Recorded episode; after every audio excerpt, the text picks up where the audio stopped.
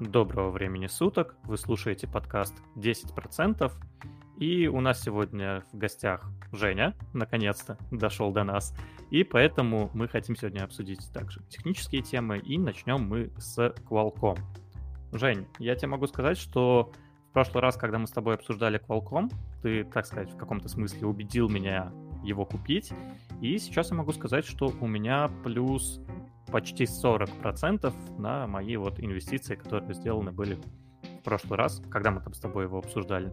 На самом деле давненько, почти в марте где-то получается, да, я тогда его прикупил, и сейчас Qualcomm вырос. Можешь рассказать вообще, на чем он вырос, как растет, что с ним такое?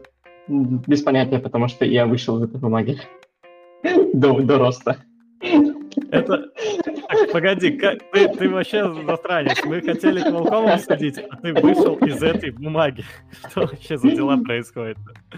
Ладно. А, на давай, самом деле, я знаю, почему рост был, и я просто... Ну, я, я слышал, что там она выросла, вот, и выросла на, по одной простой причине, что просто выросли продажи.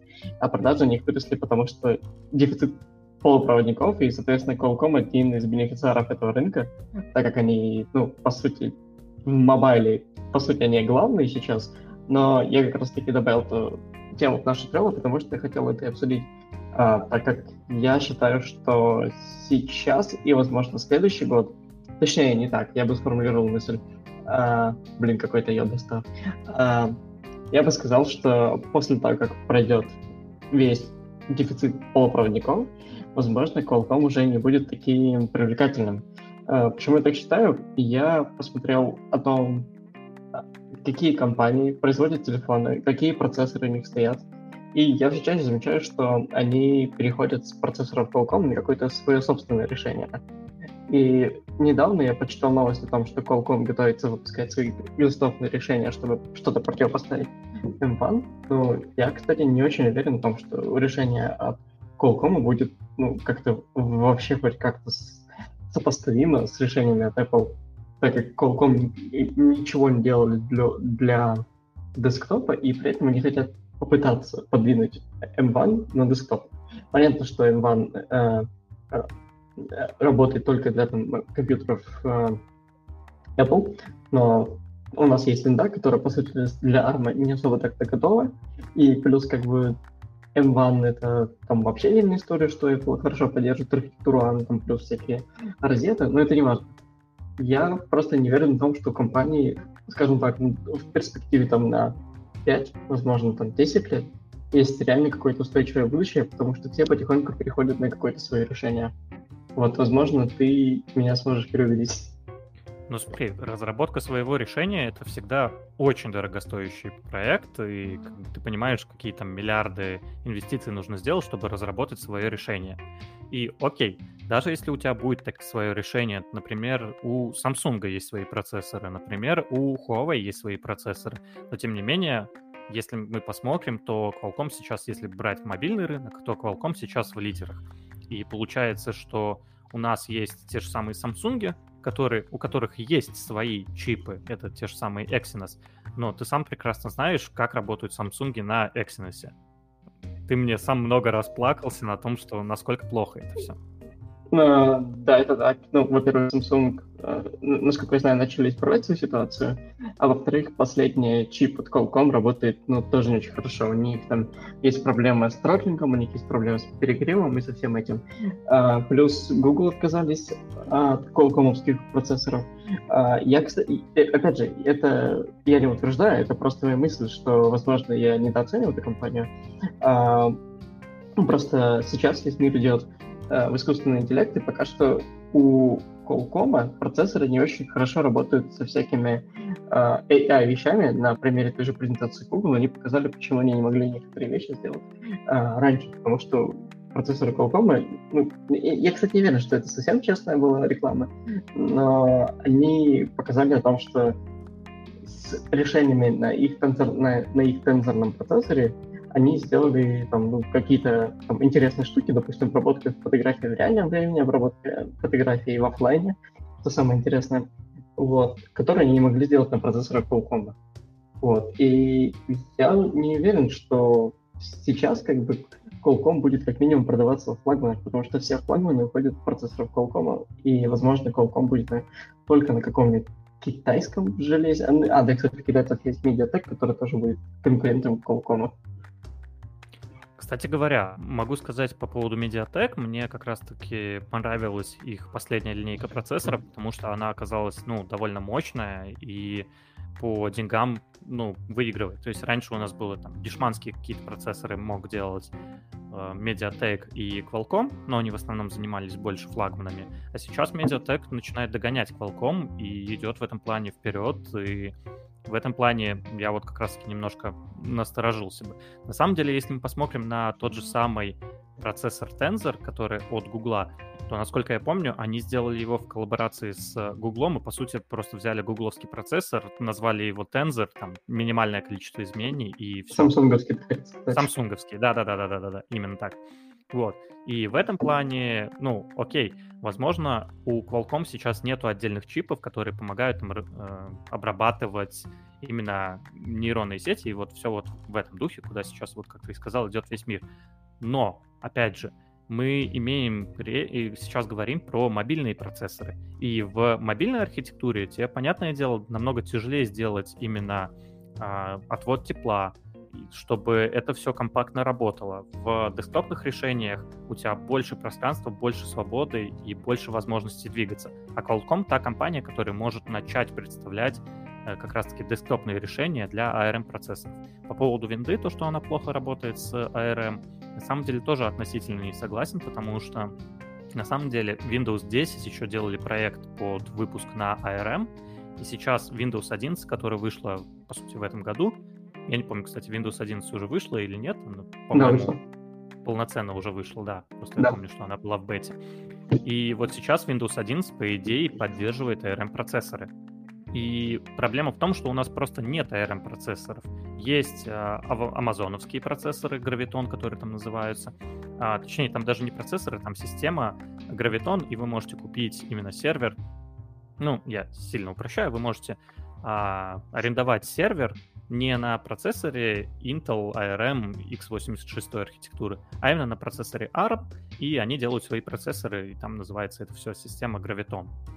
А, и проблема в том, что на самом деле десктопных решений почти никто не делает под ARM процессоры.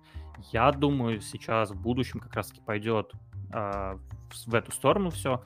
И, ну, понятное дело, тут Apple показала как работает, как работать с ARM-процессором, что это более совре- современная архитектура, и поэтому в этом плане будет переходить все именно сюда. Поэтому я думаю, что ARM-процессоры имеют, э, так сказать, перспективы по поводу конкретно Qualcomm. А сейчас конкурентов у Qualcomm не так и много. То есть какие есть конкуренты у Qualcomm? Это Samsung, которые не дотягивают все-таки до Qualcomm, и причем как ты говоришь, даже сам, довольно сильно. Сейчас ты сказал, что они подтянулись, но окей. А, но у Samsung нету таких мощностей. У Qualcomm на самом деле тоже нету мощностей, они заказывают у TSMC. Но у Samsung все равно нет мощностей на то, чтобы сделать эти процессоры. Если мы говорим про процессоры Kirin, то у Huawei сейчас все-таки наложены ограничения, санкции на то, чтобы производить э, эти процессоры, точнее, продавать их в Штатах. Поэтому это тоже ну, не так интересно, как могло бы быть. По идее, у Qualcomm не так уж и много конкурентов, которые могут делать, в принципе, ARM-процессоры такой же производительности и так, такого же качества. Слушай, ну так-то да. Ну, просто я на самом деле вышел из Qualcomm не потому, что это, ну, там, так сказать, совсем-совсем не компания. А, я, честно говоря, уже не помню причину, почему я из нее вышел. Вот, ну да, это на самом деле прям такой поучительный урок, что я вышел, а они через там, условно, через месяц выросли на 20%, а потом еще за какое-то время на 40%. Вот, и типа, да, было не очень приятно, но в целом говоря, пофигу. Окей, я на самом деле рекомендую тебе пользоваться комментариями, которые можно оставлять э, под покупками. И я, например, во многих э, покупках своих, например, там тот же самый Beyond Meat, который мы сегодня еще обсудим, я оставил комментарий себе, что почему я купил эти акции, и при продаже, соответственно, сделал себе правило это комментарий обязательно читать, и поэтому продажи не бывают то есть намного реже, именно спонтанные. Что касаемо цен и прогнозов, на самом деле цена сейчас у Qualcomm в районе 180 долларов, 181, если быть конкретным. И можно сказать, что буквально за неделю они выросли на 13%. Если брать две недели, то они выросли уже на 34%. И такой резкий рост, конечно, там кажется, что сейчас может начаться распродажа, но хочется сказать, что по тем же самым прогнозам, которые формируют э, крупные инвестдома, они думают, что Qualcomm будет еще расти. То есть тот же самый там Deutsche Bank, э, э, Pipes Lender, э, какие еще там о, прикольно. Э, есть такая компания а, Rosenblatt э, Securities. Я просто жил на улице Rosenblatt в какое-то время. Не знал, что есть такая компания. И, в общем, все инвестдома, они рекомендуют к покупке данную акцию, потому что предполагают, что еще будет рост в районе 20-30%. Ну, там, до 20%. Показатели у нас у данной компании, в принципе, за 2021 год тоже выросли. Сильно выросла именно выручка. То есть, если мы говорим про выручку, то по сравнению с 2020 годом, когда у них была выручка 21,7 миллиардов, сейчас выросла до 33 миллиардов. И это рост почти на наполовину. То есть был 21 миллиард, стал 33. То есть это реально рост в 50%. Если мы говорим о прибыли, то прибыль тоже выросла, и она выросла с 5 миллиардов, 5,2, до 9 миллиардов. И прибыль у них тоже очень сильно выросла. И мне кажется, опять же, тренд не факт, что продолжится. Напомню, что данные об истории компании не гарантируют ее будущего роста. Но, тем не менее, тренд виден, и за последние три года данная компания зарабатывала по выручке все больше и больше. То же самое касается и прибыли. Вот, поэтому... Э, я просто немножко... Я просто немножко... О, типа, у меня было опасение, что... Точнее, не, не, не были опасения, а они до сих пор остались, что этот рост обусловлен только во время дефицита полупроводников, когда фабрики производства работают, ну, так сказать, не в полной мощности, и когда люди все больше и больше работают из дома, но я, вот, я сейчас сижу и думаю, а вообще когда-нибудь этот тренд прекратится? Вот. И судя по э, статистике там по заболеваниям, как минимум следующий год мы, скорее всего, так пройдем в таком же режиме. И фиг знает. Ну, погоди. А почему фабрики работают не в полную мощность? Ты сказал такую фразу.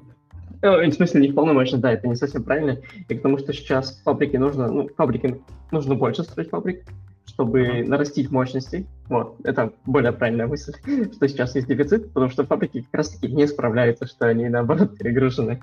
Вот, и сейчас строятся новые заводы у того же TSMC. У Intel хочет построить новый завод, насколько я знаю, вот, чтобы производить больше чипов. Но не знаю, не уверен, насколько у Intel это получится.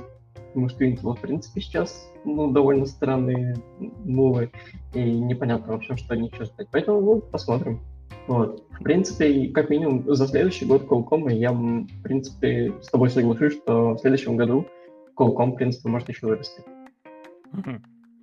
Окей. Okay. Uh, ты рассказывал там про Intel, получается, про TSMC. На самом деле TSMC там в Техасе строит сейчас фабрику, и да, это действительно звучит интересно, но по ожиданиям аналитиков эта фабрика даст прирост примерно там, на 2%. То есть на самом деле там не такая крупная фабрика, как я понял. Я а, не видел чертежи, но, как я понял, там не такая крупная фабрика, и она не даст существенного буста именно TSMC. По поводу дефицита полупроводников, на самом деле, скорее всего, он продлится еще, может, до 2023 года, и тут даже дело, ну, не только в коронавирусе, а в том, что сейчас очень сильно начался буст именно всей вообще, в принципе, электронщины. То есть, во-первых, все перешли работать на удаленку, большинство, и поэтому потребовались дополнительные компьютеры. То есть э, теперь у ребят там должен быть еще ноутбук, который они могут взять с собой для работы, э, где будут работать из дома. Соответственно, окей, нужен дополнительный ноутбук. Мы все знаем, что телефоны меняются там обычно каждый раз в два года меняют все телефоны. Это тоже как бы понятное дело рост потребностей у человечества. Также сейчас все больше появляется э, умных вещей, то есть э, умный дом, и на это тоже все нужны процессоры. Плюс, опять же, не забываем про то, что у нас появляются электроавтомобили, где тоже все построено на процессорах, и там как раз-таки производительность очень важна. Я имею в виду, что нужны именно надежные качественные процессоры, которые будут обрабатывать огромное количество производительности. Tesla, например, пытается делать свои процессоры, свой суперкомпьютер делает и пытается делать свои процессоры, которые заказывают у TSMC. Но, тем не менее, не все смогут производить свои процессоры, и многие, опять же, обратятся, наверное, к известным игрокам, которые могут предложить вот сейчас это Intel, Qualcomm и какие-то подобные компании. В принципе, да. Ну, это логично и долго, если согласен, даже спорить не хочу. Ну, потому что мне нравится ход мысли. Окей. А, Qualcomm будешь покупать? Или Думаю, да. Ну, а... нет, почему? Я считаю, что, слушай, ты как бы знаешь, с NVIDIA. Э, я в свое время такой думал, так, ну, дорого. Такой, ну, дорого, потом мне стоит там 600 или сколько-нибудь там 700 стоили, потом прошел сплит акций. Такой, смотришь, там она уже там стоит 200, такой думаешь, блин, дорого. Потом смотришь, такой 250. Ну, наверное, сейчас, ну, ну, ну дорого. вот, и сейчас они 300 стоят, как бы, и с Qualcomm, в принципе, такая ситуация возможна. Кстати говоря, Nvidia тоже выросла за последний месяц как раз на 30%, то есть, в принципе, рост производителей э, электроники, скорее всего, я так понимаю, что многие производители так выросли. Давай посмотрим на тех же самые... Да-да-да, AMD тоже выросла. Угу. TSMC, кстати говоря, за последний месяц, ну, выросли, но не так сильно, скажем так, на 5% буквально. И все равно это рост, и это приятно. Окей. неплохо подросли. Кто? AMD? Да. Ну, AMD сейчас, да, продолжает рост, опять же, потому что отбирает кусок пирога у Intel, и в этом, опять же, ничего удивительного. Вообще, я, я, что... тут, я тут, на самом деле, нам подгоночку придумал, что AMD выросли еще по одной причине. Что uh-huh. Facebook будет использовать их в своих серверах для метавселенной. Угу. А, да, метавселенную, кстати говоря, тоже хотели обсудить. А, давай тогда к ней и перейдем. На самом деле, Facebook, мы уже знаем, он уже давненько переименовался в Мету, это уже не новость, это прошло уже сколько, неделя, две недели. Давненько. Ну да, давненько, да-да-да-да.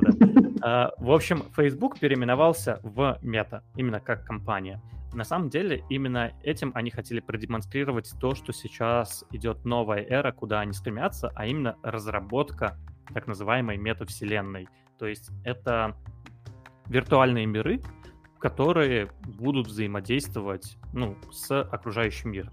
То есть, допустим, представим такую ситуацию. У вас какая, какой-то митинг на работе, вы можете просто одеть очки и рядом с собой сразу увидеть людей, оказаться в такой а, общей комнате, где будут все находиться, все ваши участники митинга, и вы будете просто как будто вживую с ними общаться. Будете видеть их аватары, их реакцию и все вот в этом духе.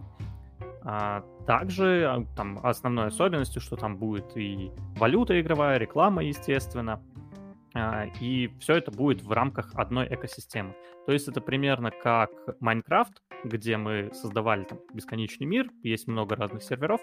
Тут то же самое можно будет делать все, что угодно, только совмещая реальный мир и виртуальный.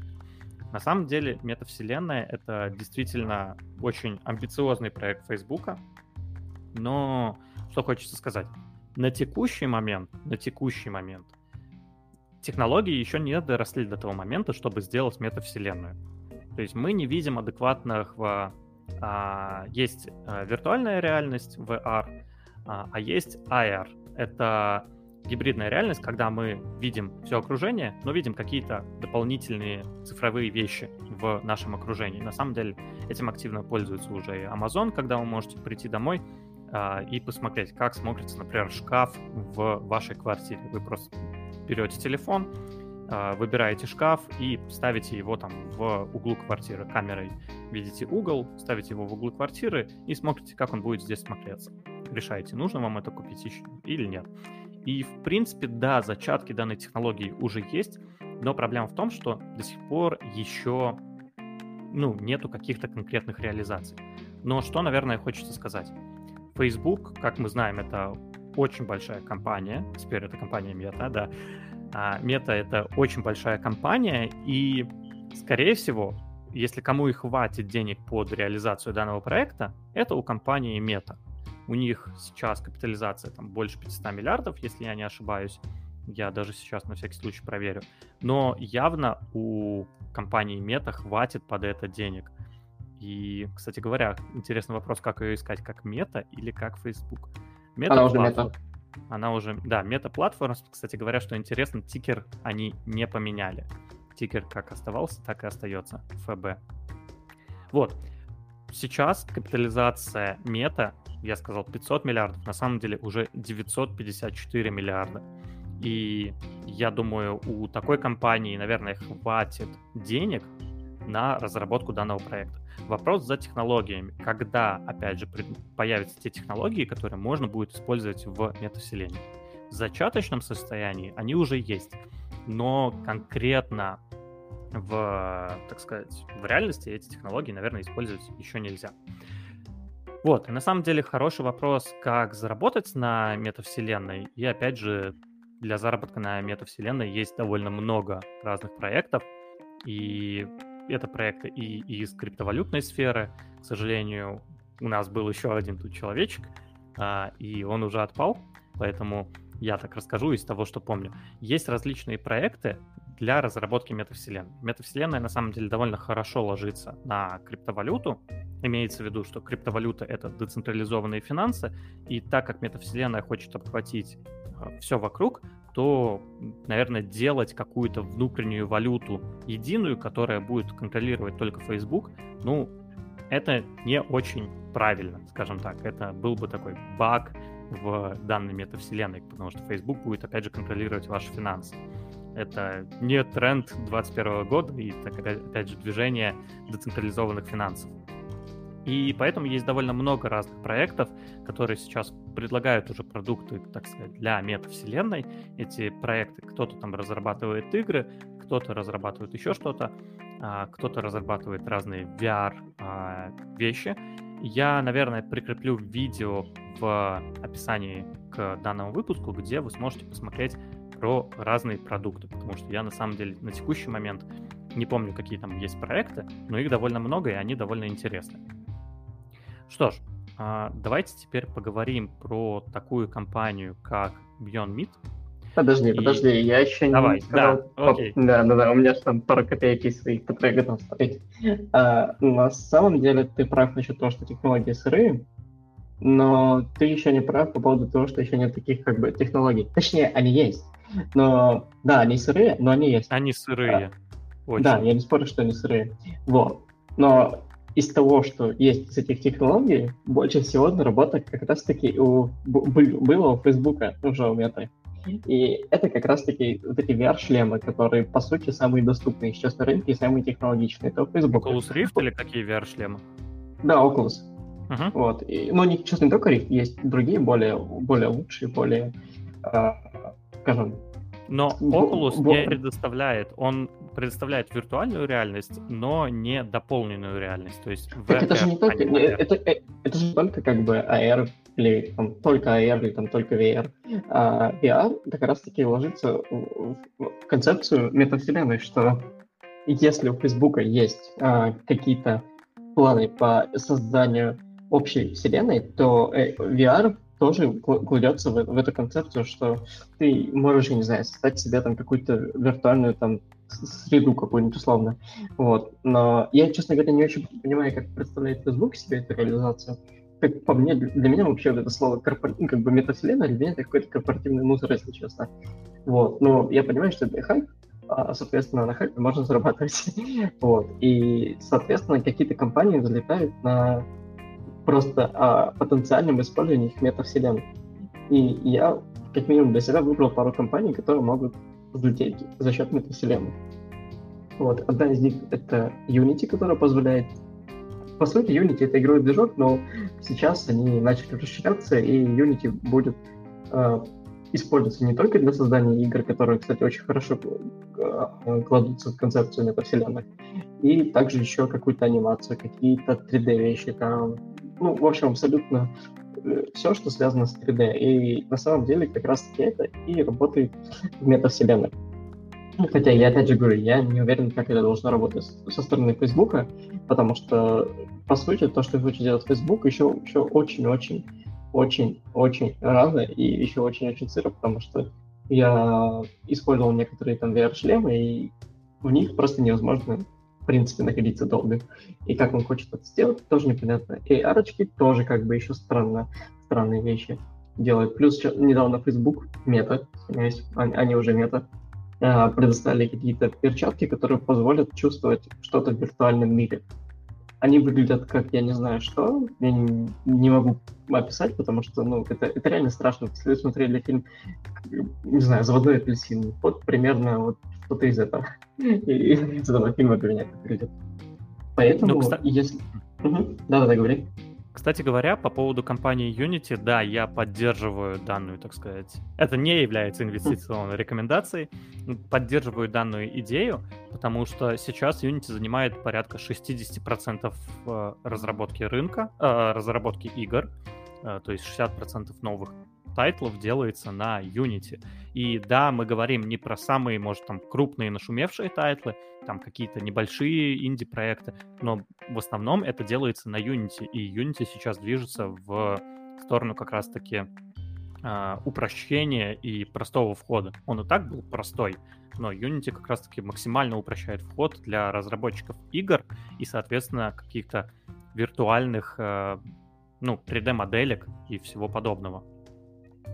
Да, есть еще одна, еще есть две компании, которые тоже выделил для себя в мире меты, мета-вселенных. Это Microsoft, у, которой, у которых есть э, сервера для того, чтобы, по сути, эти метавселенные обслуживать, потому что они должны где-то храниться в каком-то виртуальном, где-то виртуальных облаках, которые, по сути, есть у Microsoft.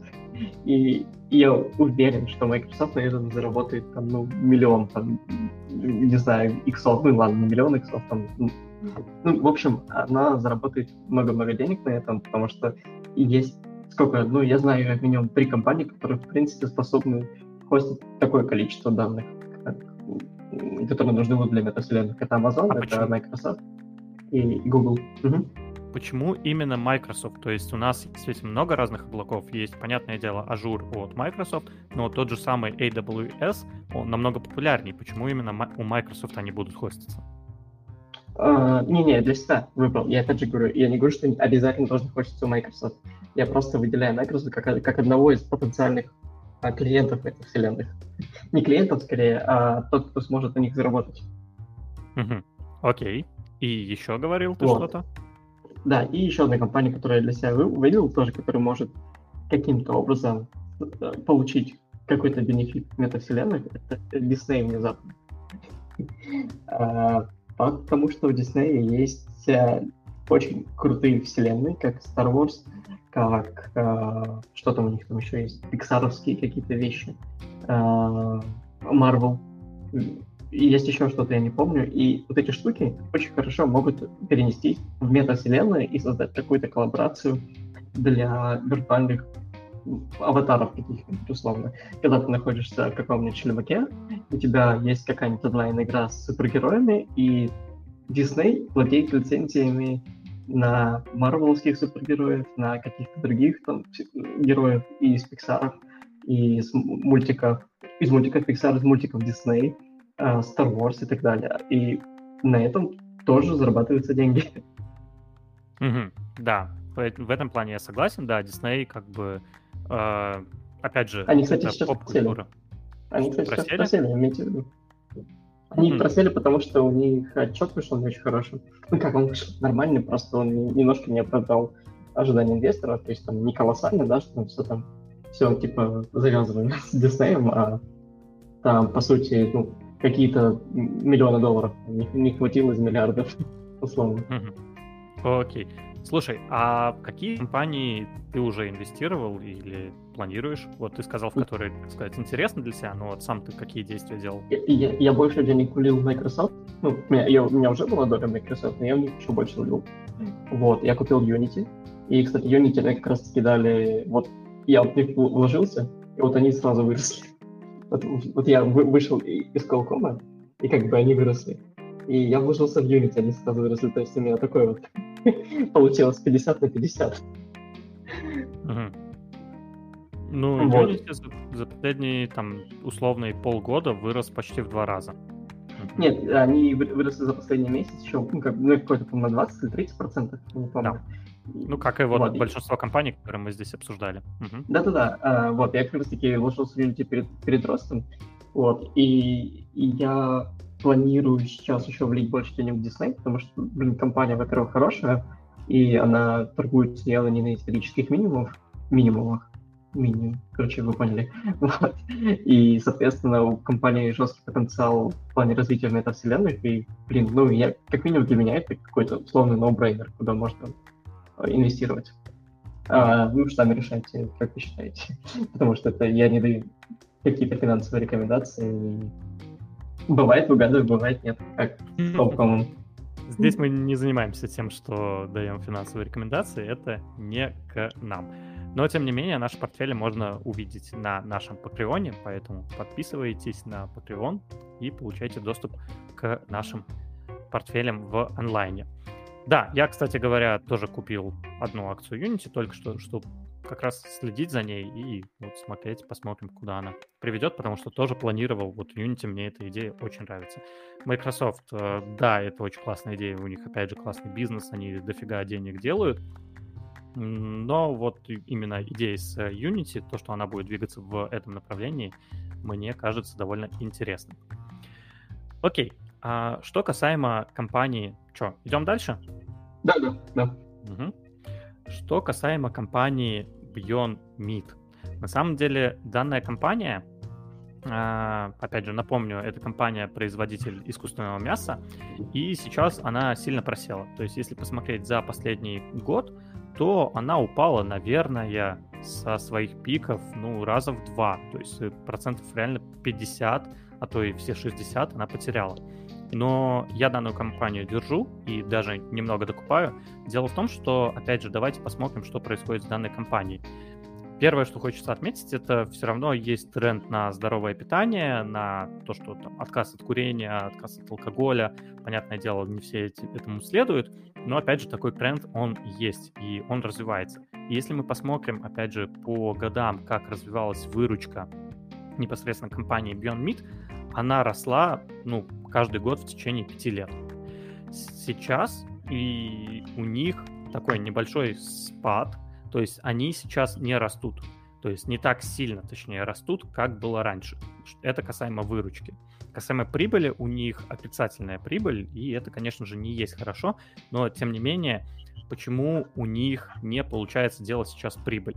Дело в том, что у них были заключены контракты с различными фастфудами, с Макдональдсом, а все мы понимаем, что сейчас случилось с индустрией ресторанов, питания и всем подобным. Поэтому, конечно же, с коронавирусом э, компания потеряла свои, так сказать, э, плюсы, имеется в виду то, что она потеряла именно в выручке и в прибыль. Но, тем не менее, компания все равно остается лидером в индустрии э, здорового питания и в индустрии искусственного мяса. Сейчас идет электрификация транспорта, то есть сейчас люди начинают меньше выбрасывать а, углеродов в атмосферу, и на самом деле одним из масштабных проблем это то, что а, углекислый газ в атмосферу очень много выделяют именно пастбища, то есть коровы, и это такая большая проблема, и это тоже тренд, который будет следовать на то, что давайте планету сделаем чище, который действует сейчас в электроотрасли, в энергетике и в промышленности еды, это тренд тоже есть. Поэтому такая компания, как Beyond Meat, имеет сейчас капитализацию в районе 5 миллиардов, она продолжит существовать, и я ее держу.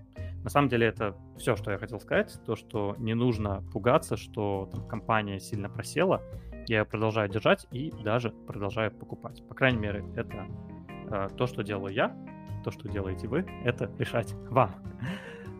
Окей.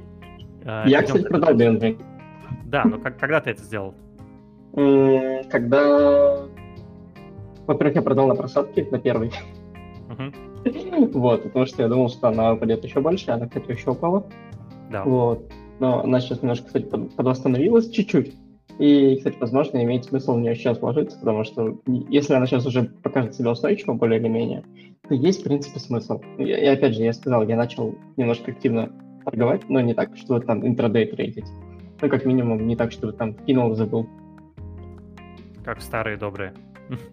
Ну, да. Э, и, в принципе, кстати, тут еще есть такой...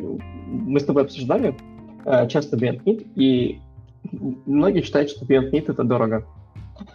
Вот. Ну, типа, в смысле, покупать само мясо Beyond Meat — это дорого. Но обычно люди считают так, которые не покупали мясо в Европе или в Америке. Потому что в Европе и в Америке мясо стоит примерно так же, как стоит Meat. Ну, по крайней мере, у нас в Финляндии. Вот, я, я после того, как переехал в Финку, начал про- проверять там цены в других странах, типа сколько стоит мясо там, сколько стоит мясо здесь, и практически во всех европейских странах мясо стоит примерно так же, как стоит искусственное мясо Beyond Meat. Поэтому тут вопрос не в цене, а в том, как его, скажем так, продавать больше. Продавать и маркетинг настраивать. Да-да-да. Просто я помню, что мы еще с Костей обсуждали в каком-то выпуске, что насколько типа сильно для покупателя выгоднее покупать а, искусственное мясо. В России имеет смысл покупать обычное мясо, потому что оно супер дешевое. Вот. А в европейских странах, в Америке оно далеко не дешевое. Ну, в России огромная территория, и поэтому есть место, так сказать, для тех же самых пастбищ, и да, оно тут может быть немного дешевле. Если говорить, там, например, на примере того же Израиля, я вчера был в ресторане, и там кусочек мяса, там 200 грамм примерно было, стоил порядка 5000 рублей. И я не знаю, это, по-моему, оно того не стоило, если честно. Но, тем не менее, а, сам факт, что это был корпорат, так что все нормально. Да не, ну, например, у нас килограмм условно говядины или там свинины стоит там около 20 евро. Вот. И иногда мне кажется, что это какой-то дикий оверпрайс, хотя по факту так и есть. Вот. Но Beyond Meat стоит примерно так же здесь. А ты его успел попробовать? Нет еще. Я, я нагуглил, и мне просто доехать нужно. Угу. У нас просто Beyond Meat еще не продают, и поэтому у меня не было возможности именно попробовать Beyond Meat. Я пробовал именно просто искусственное мясо. Да, оно отличается. Я бы даже сказал, наверное, все-таки в худшую сторону. Мне обычное мясо больше нравится. Но тут тоже, так, так сказать, раз на раз не приходится. То есть э, Beyond Meat или искусственное мясо — это стандарт. То есть он какой есть, такой есть. С обычным мясом тут можно все-таки угадать, а можно не угадать, какой кусочек там хороший, нехороший. Опять же, сейчас идет в сторону доставки продуктов э, на дом. Я, например, очень часто заказываю именно просто продукты на дом, чтобы мне их привезли. И в этом плане, опять же, Beyond Meat, так же там, как условная там Coca-Cola, Pepsi, они всегда дают тебе одно и то же качество. А касаемо других продуктов именно обычного мяса качество может различаться. Это также такой микро-микро повод на то, чтобы а, использовать именно искусственное мясо. Окей, а, идем тогда дальше. И дальше у нас такая тема, то что Mail.ru Group переименовались в VK Group. На самом деле я про это узнал буквально, ну, наверное, часа полтора назад. А, слушал подкаст про переименование, а, и довольно интересная история о том, что они переименовывались, и на самом деле они уже как два с половиной года готовились к этому и постепенно готовили это переименование. Вообще, а, Жень, что про это думаешь? Вообще, какой смысл у этого всего? А, слушай, во-первых, у Mail.ru в последнее время не очень хорошая репутация была. Ну, то есть те, наше поколение, как это, мы с тобой миллениалы, да, вот, я не, не очень люблю как бы делить людей по... Ну, есть на самом деле теория поколений, по факту, да, и мы к ней принадлежим, к миллениалам. Вот условно. Uh-huh. В принципе, как бы имеет какое-то отвращение к Mail.ru. Ну, как бы как минимум я и там среди моих знакомых никто практически не любит Mail.ru как компанию в целом. Вот. И, скажем, у людей как бы помладше они вообще они ничего не знают. Ну, то есть Mail.ru практически. Ну, были там когда-то динозавры пользовались. Вот, поколение зумеров, условно. И по факту Mail.ru нет uh, какого-то узнаваемого бренда, который есть, по сути, в ВК. И это, на самом деле, был неплохой move переименоваться в что-то более узнаваемое для более молодого поколения. Вот. Это, ну, как бы с моей точки зрения, это было так. Ну, на самом деле, там история конкретно переименования немного другая. Ты прекрасно знаешь, что Mail.ru Group, они э, делают много чего интересного, то есть они, их основной бизнес это не почта mail.ru, а их основной бизнес это игры, социальные сети, такие как там ВКонтакте и Одноклассники. Но опять же, там Одноклассники, сколько над ними не смеялись, Одноклассники до сих пор живут. И это, я не знаю, как это работает, но это до сих пор факт. Одноклассники до сих пор живут и приносят деньги. У тебя хоть один человек пользовался Одноклассники, вот из знакомых? Я когда-то ими пользовался, ну, я еще в школе был. Ну, ты зарегался просто по фану, точно так же, как и я. Я, по-моему, тоже там зареган. Ну, в смысле, как бы, как пользоваться, как обычно, да, пользователь одноклассников, там, оценочки стоит на фотографии, там, подарочки. Да, да, да, именно вот так вот пользоваться, не просто зарегаться, а чтобы посмотреть. Не, нет, конечно, ну, просто так сложилось, что когда я еще учился в школе, все мои одноклассники использовали одноклассники. Автология, но было так, что... И это был единственный способ коммуницировать хоть с кем-то из, из моих, из моего класса. Ну, кстати говоря, это опять же, ты из маленького города, поэтому вот у тебя одноклассники, да, вот как говорит вот эта теория, то, что ВКонтакте был в больших городах, а одноклассники в каких-то небольших городах. Вот у нас появилось в начале ВКонтакте, и я первым, помню, зарегистрировался ВКонтакте. Ну, там, не первым, понятное дело, у меня там в первых 5 миллионах, назовем это так. Вот, ничего. Да, как бы, потом, конечно, стал пользоваться ВКонтакте, и для меня, ну, как бы просто скажем так, помнишь же была теория, да, что одноклассниками пользуются пенсионеры, а ВКонтакте пользуется там более молодое поколение. Вот. И по факту это так и было. Сейчас, на самом деле, я, честно, не знаю, что какая аудитория ВКонтакте, так как я ну, уже давно там не сижу, я даже ни с кем не общаюсь в ВКонтакте. Я даже думаю страничку удалить, как бы, ну, она там не очень нужна. Да, та же самая история, я уже тоже не сижу ВКонтакте, но опять же понятно, мы с тобой тоже переехали, так сказать, и у нас уже с э, ВКонтакте мало чего ассоциируется. Но, тем не менее, если ты посмотришь на ВКонтакте, то ВКонтакте очень хорошо оброс различными сервисами. То есть там, ВКонтакте сейчас можно заказывать еду, ВКонтакте работу искать, а, доска объявлений, и все вот в этом духе. И на самом деле у них идея в том, что они просто все свои продукты объединяют под брендом в ВКонтакте. То есть, что это имеется в виду? Например, у них есть продукт по поиску работы. И они его запускают не просто как отдельный продукт, они запускают именно ВКонтакте работу. У них есть сейчас доска объявлений, э, такая платформа, как Юла, аналог Авито. И сейчас они, они оставили Юлу так, как есть, потому что бренд уже сформирован. Но они, например, планируют переименовать его в ВКонтакте объявление. И такое действует именно повсеместно. То есть они именно этим и занимаются. То есть новые проекты они будут запускать именно под брендом ВКонтакте. Потому что данному бренду доверяют, им пользуются. И в этом плане, ну, интересный ход.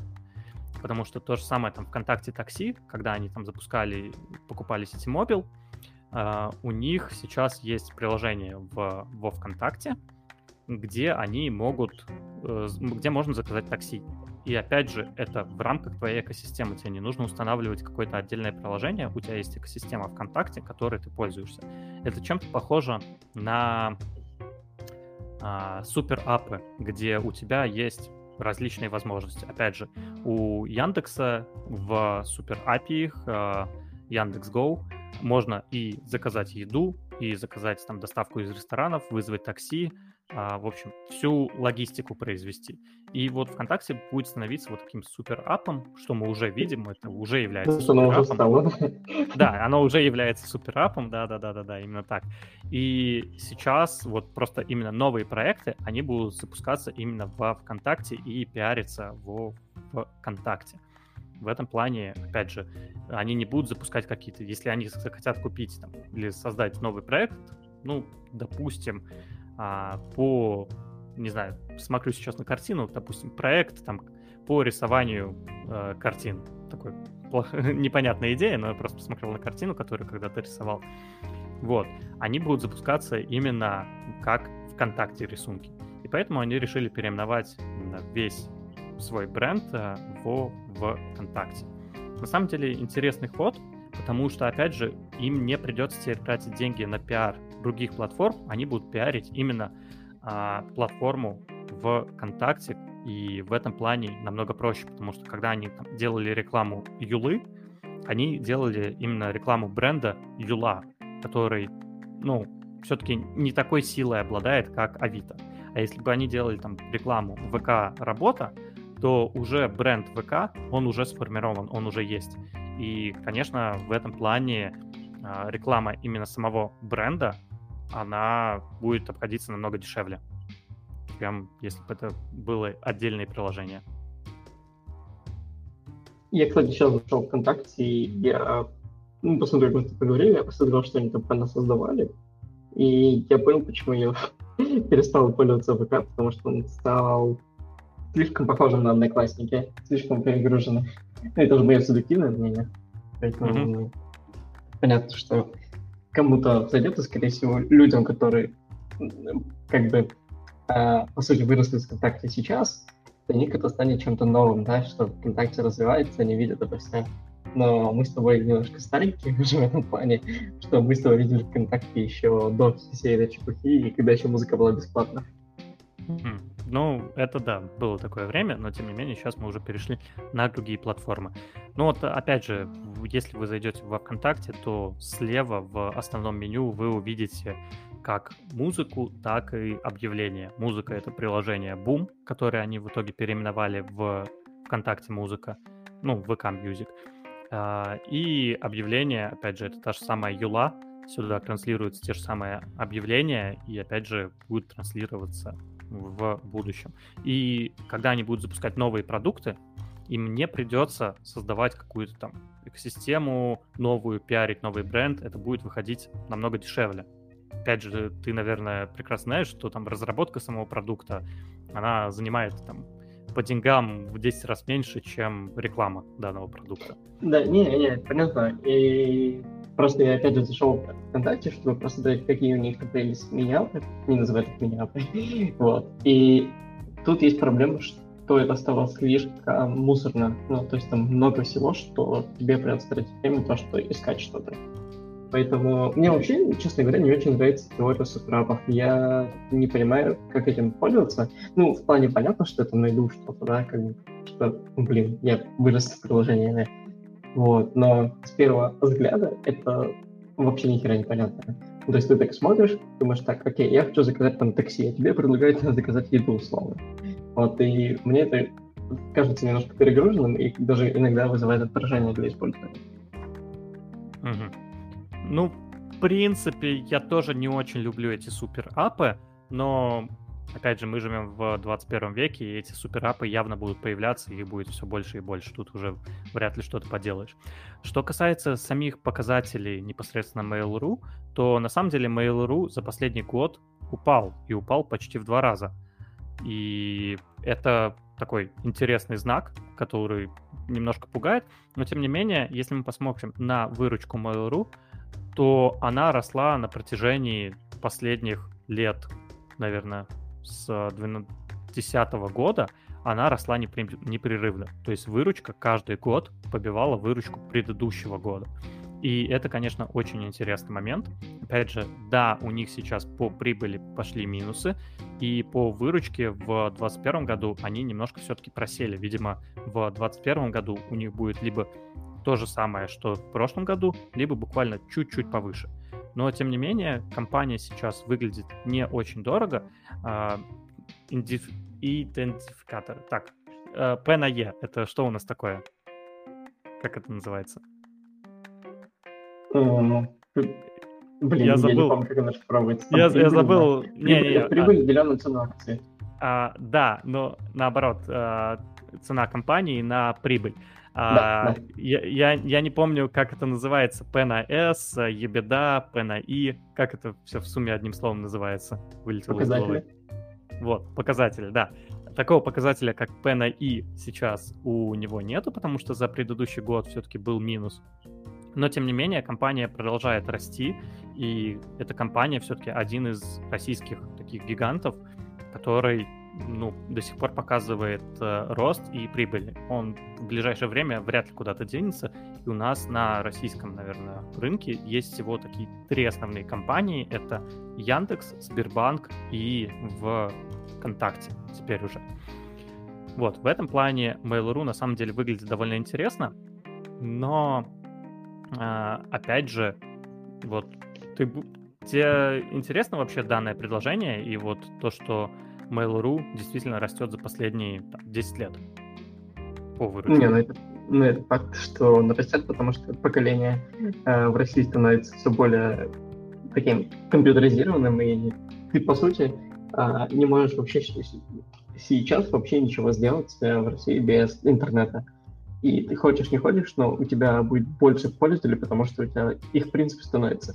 Тут, кстати, вопрос в том, что если будет ли Mail.ru каким-то образом расширяться на другой мир, потому что Яндекс, например, это делает. А в Mail.ru пока этого не вижу. И как бы не совсем понятны планы по дальнейшему развитию, как будет вести себя Mail.ru. Потому что понятно, что да, они переименовали ВК, там сделали новые сервисы, там выручка у них росла.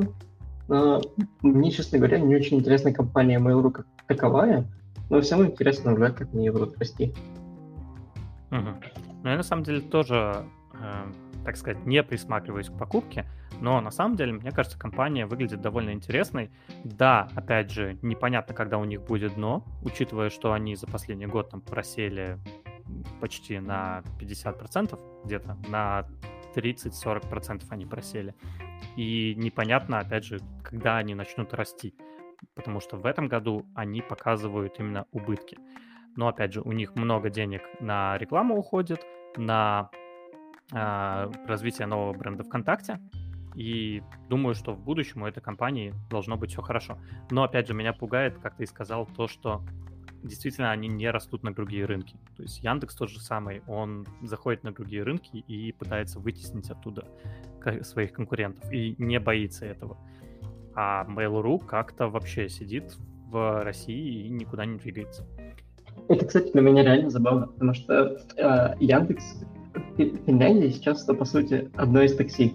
И, точнее сказать, практически единственное такси в Хельсинки. Потому что тут был Uber, тут были другие, но выжил только Яндекс, по сути. вот, это интересно.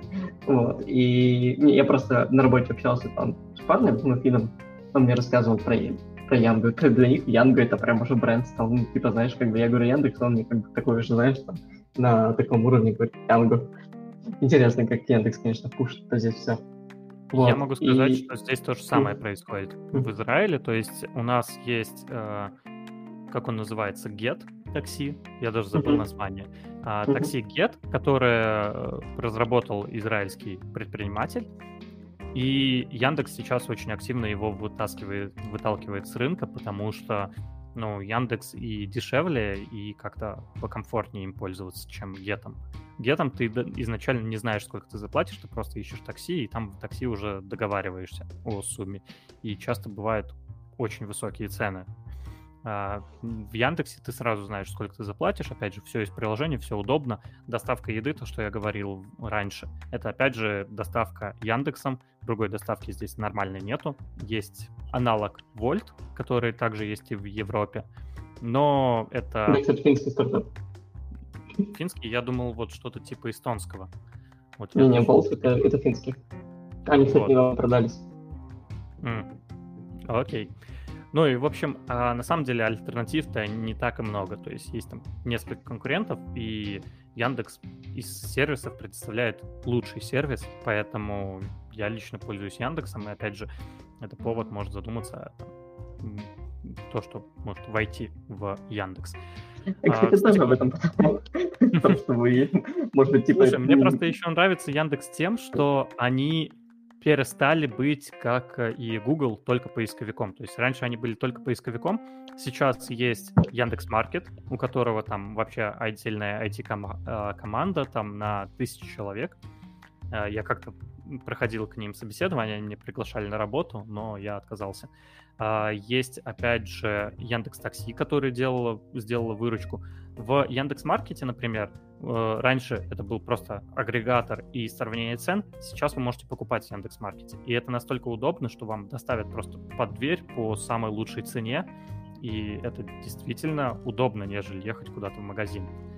В этом плане Яндекс, опять же, занимает эту нишу, и а, они сейчас пошли в а, покупку-продажу, будет таким местным Амазоном, э, где можно купить реально абсолютно все.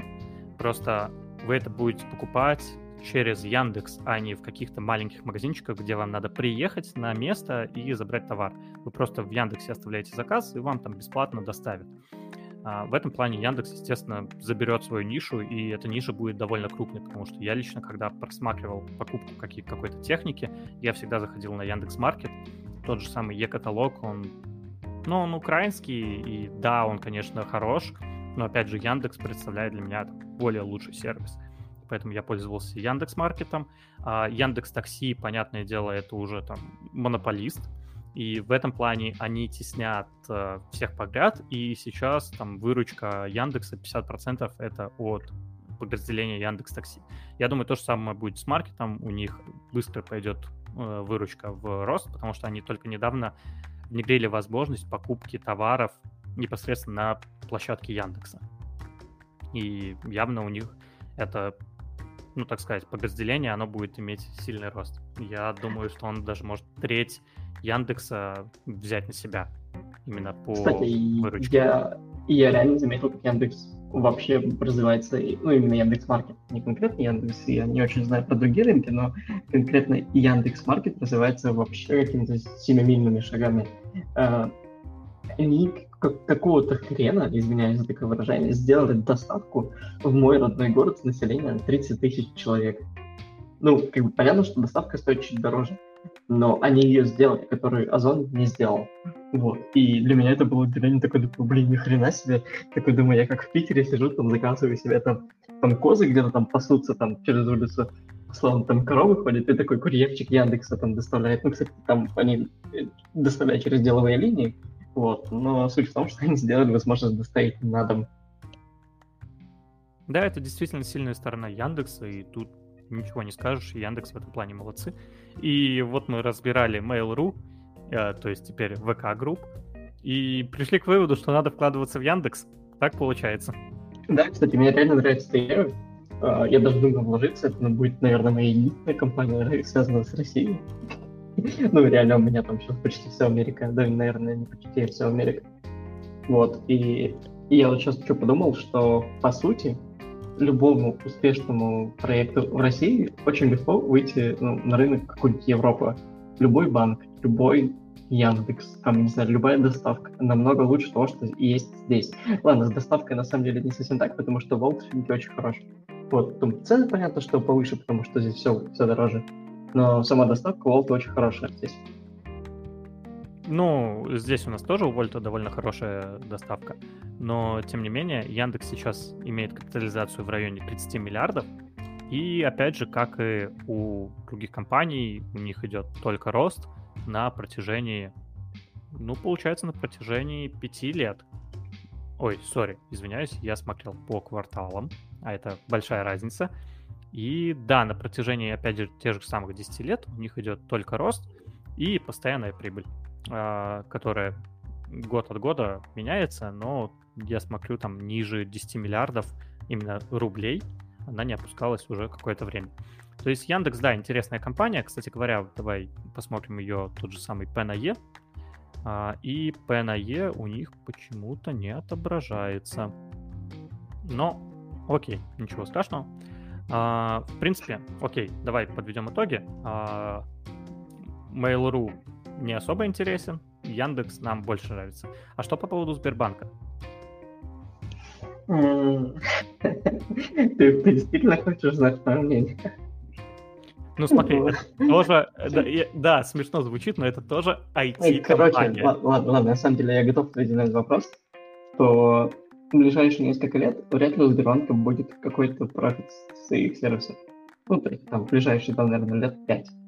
но когда рынок привыкнет к тому, что есть Сбербанк, у него есть свои сервисы, и как бы больше людей будут их пробовать, типа, если они действительно хороши, в таком случае это может сработать. И я уверен, что Сбербанк будет пушить свои сервисы, потому что у Сбербанка там денег там, ну, очень много, и он может это сделать.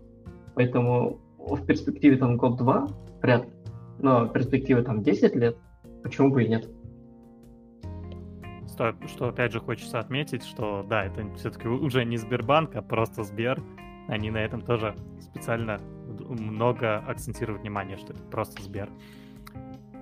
Окей, хорошо, с этим понятно. И на самом деле последнее, что хотелось обсудить, это что там с ботом, потому что я делал криптовалютного бота, наши слушатели старые знают это, то, что я делал криптовалютного бота, и это на самом деле, так сказать, не первый бот, которого я делал. И хочется, наверное, сказать, что мы его закрыли. То есть он не показал тех результатов, которые мы ожидали. И поэтому данного бота мы закрыли. С командой начали новый проект, пока не готовы его презентовать.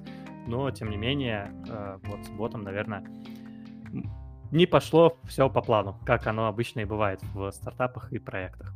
Поэтому всем сори, а, но, опять же, может, я сделаю несколько постов на данную тему про свой опыт создания ботов.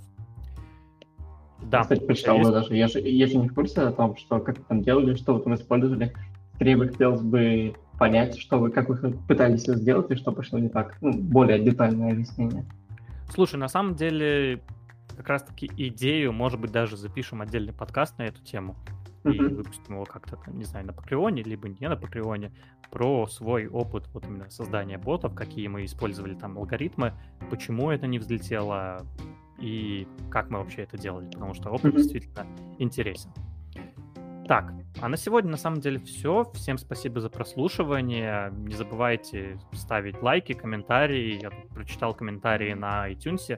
А, в принципе, спасибо вам за поддержку. Это очень радует и не может нас не мотивировать продолжать делать данные выпуски. Всем спасибо за прослушивание. До скорых встреч. Пока-пока.